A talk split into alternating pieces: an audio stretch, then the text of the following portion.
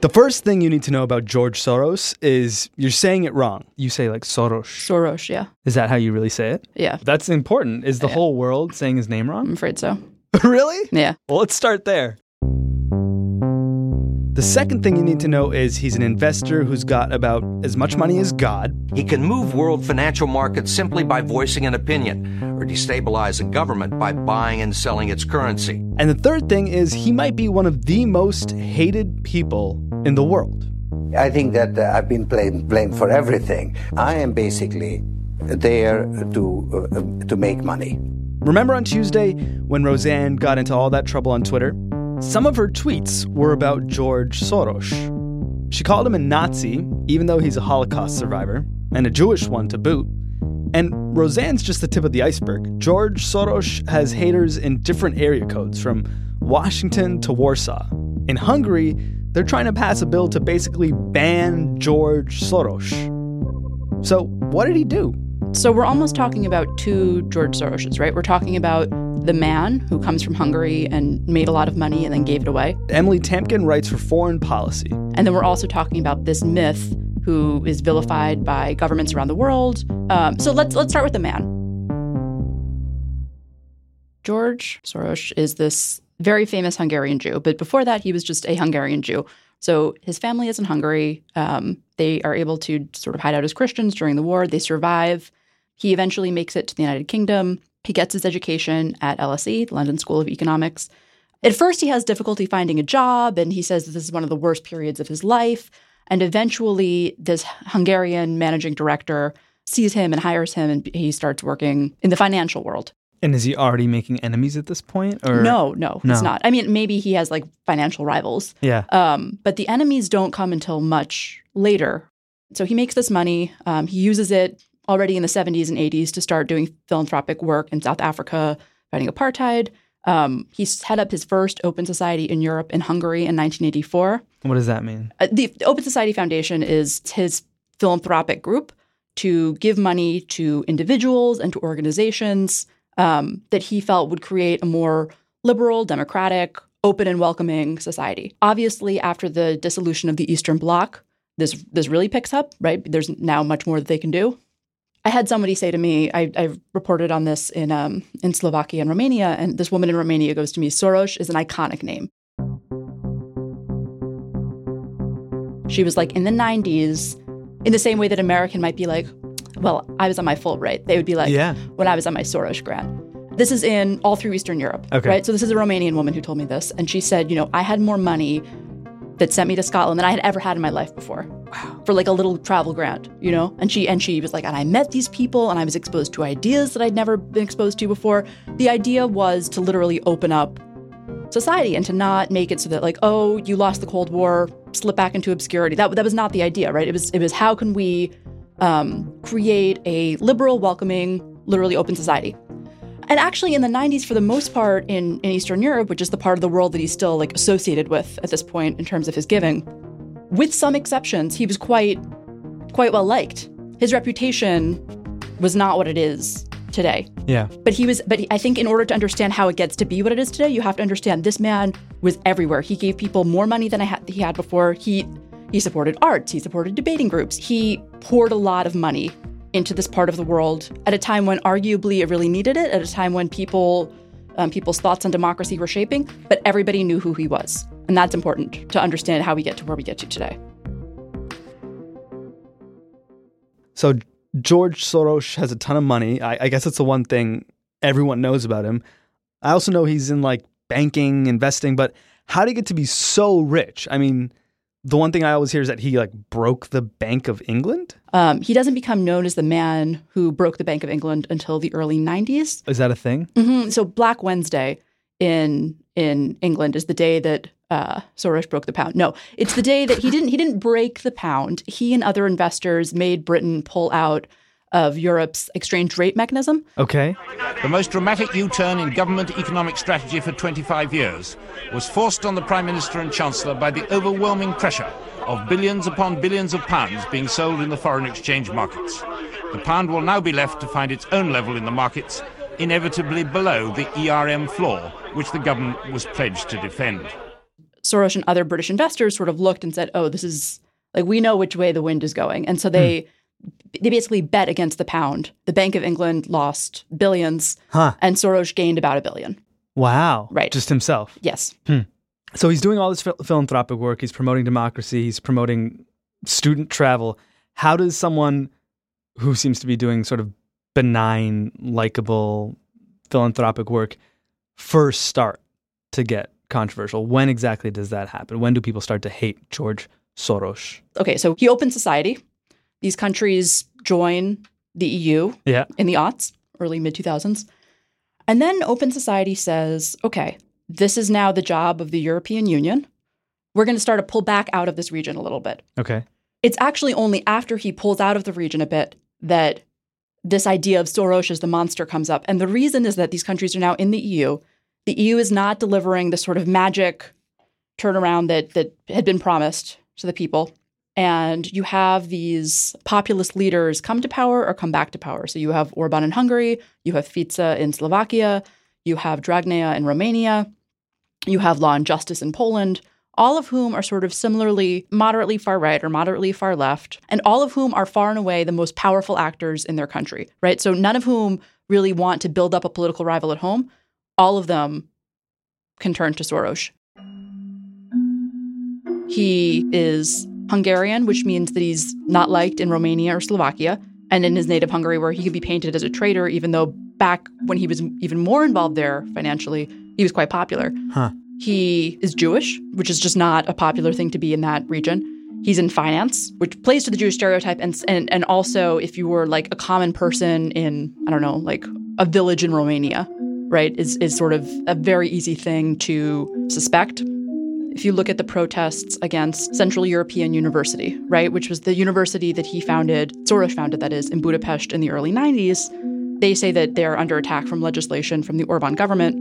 When people come out to protest, it's very easy for the Orban government to say, look, this is the liberal, cosmopolitan elite, and we are protecting you from that and their globalist influence. And it's an argument that works and that and that you can sort of apply to whichever country in the region. It's like choose your own anti-Soros adventure. Yeah.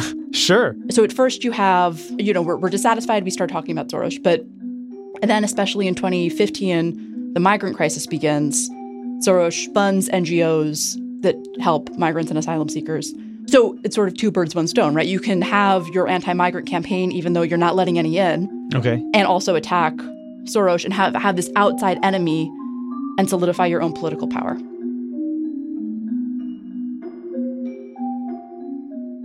Just thinking about how Roseanne is tweeting about this guy, and he's also so important in Eastern European politics and such a controversial figure there, it feels like he can just be whatever boogeyman you want him to be. Yeah, so I think of him like in those Harry Potter books where the, the young witches and wizards like looked into that mirror. I see that you, like so many before you, have discovered the delights of the mirror of Erised. I think it's called the Mirror of Erised. I trust by now you realize what it does. They see whatever it is that they most want or need. So then it shows us what we want. Whatever we want. Yes? Soros is like that, but but with like hate. You know, so like if you're in Romania, you don't like him because he's Hungarian. If you're in Hungary, you don't like him because he's Hungarian and he left Hungary and made his money elsewhere and now he's coming back and influencing your country. If you're in Israel, you don't like him because he's overly supportive of Palestinians. If you are in um, the United States, well, he's funding um, these Democratic politicians. Huh. Now, he's not actually a politician in any of these countries. He's he's not the one that you necessarily need to be going after to, to change policy, but he's very effective if you want to change politics. George Soros has done a lot of things in his 87 years on planet Earth. He even taught dogs how to protest. That and other conspiracy theories next on Today Explained.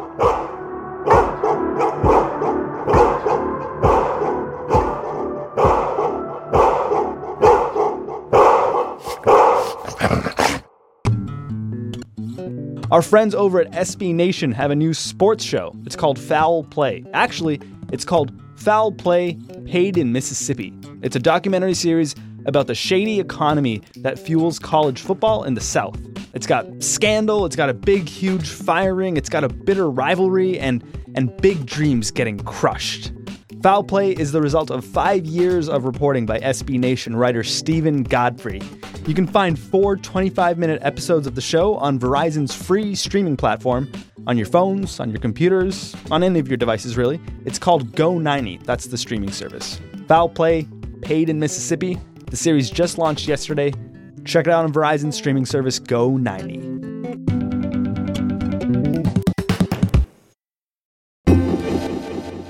So, how does George Soros get to be this immensely divisive figure in the United States? I believe it's in 2004 Okay. is when he really gets sort of gets involved in U.S. politics and funds democratic institutions. So, 2004, we're talking George W. Bush. We're talking Bush reelection. The Bush campaign is trying to put a favorable spin on it, but the situation in Iraq is dire.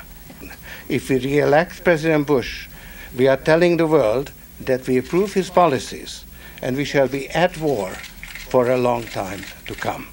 And the thing is, even if it's like his side hustle, right? It's still millions of dollars. Mm-hmm. This man has so much money. But again, like Roseanne wasn't going off about Soros in 2004.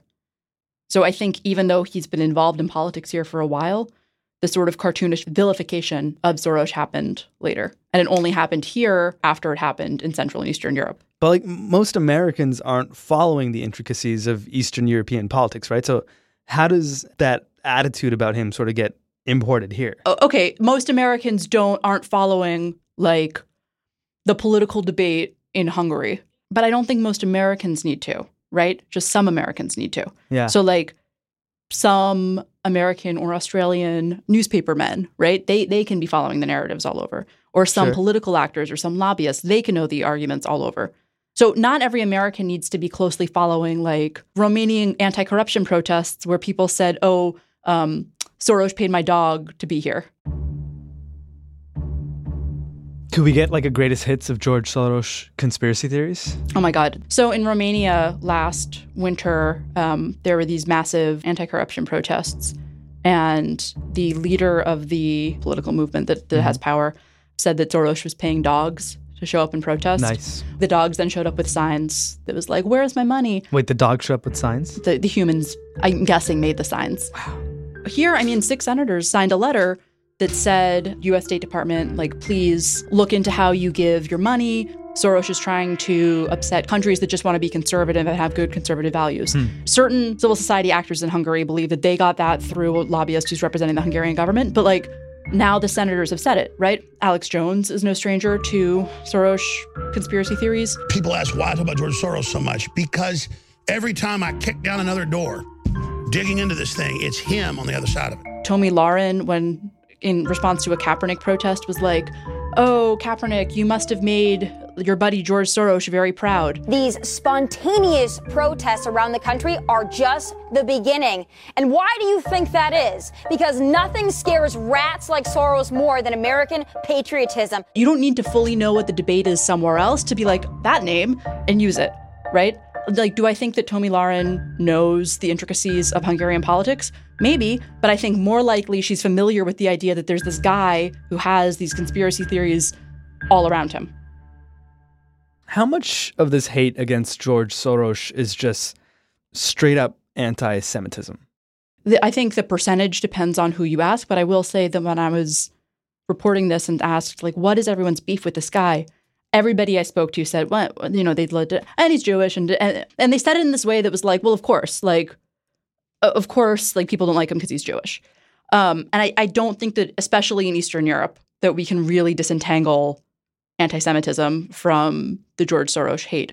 It's not just that he is Jewish and people don't like Jewish people. That's not what I'm saying. It's it's that you can very easily dog whistle in ways that play up stereotypes that have deep, deep roots in this particular region. So, for example, Yeah. during his reelection campaign, Orban gave this rally where he was like, um, "We have to stop the moneymakers, the rootless uh, finance people." Now, as a Jewish woman, it is pretty clear to me of whom he was speaking, right? Right. Do I think it's the only reason that he's so easily built up into this into like the world's most famous evil ghost? No, I don't. Do I think it's a reason? Yes, absolutely. To be like an 87 year old person who's drawing the ire of everyone from Roseanne to like Eastern European politicians, it feels like it'd just be easier to like retreat from this at this point in your life. Why is he so stuck to his philanthropic efforts, to his politics? Is there some like great personal benefit, or is he just, you know, deeply concerned? Well, first of all, he already has retreated quite a bit. He's not this public persona who's like regularly popping off about Orban or, or, Trump or anything like that. But even in his philanthropy, like I think that he thinks that he's doing the right thing in terms of having this organization, having this philanthropic fund, and to supporting NGOs in places where their governments will not. I will say that he has so like Open the Open Society Foundation in Budapest announced that it's moving to Berlin. So mm. they are, I mean, they are like they're physically retreating. Um, Central European University may also be moving. Personally don't think that that will make this go away because to say that that would make this go away suggests that Soros is actually what these politicians care about. And I don't think he is, right? Like, I think they care about having power, and I think they care about covering up the fact that Orban allegedly made his father and inner circle a lot of money. I think they care a lot about um, passing certain reforms and winning reelection. I don't think they really care a whole lot about like what Soros does in his free time, which is teach dogs how to protest. Yeah, exactly. so he's 87. Mm-hmm. How's his health? Um, not to be morbid, but time comes for us all. And when you're 87, that is inevitably a question of like sooner rather than later. Right. Who's the next George Soros? If I were to predict, I would think that for a while after his um, after it's not him, it'll still be him. Like I think this will linger for a while, but then at some point people will have to have to find someone else. And Why? I think I think that Why they, do people need to find someone because else? the alternative is to engage with the political issues and with your political rivals. Which is easier, to go and give a rally about Soros or to say, you're right, we are uh, committing constitutional overreach and we are corrupt and we have let down our electorate and some of your frustrations with the EU are real and we haven't respected the EU's migrant quotas. I mean, I, I know which I personally would prefer a government do, but I think one sounds a lot easier than the other.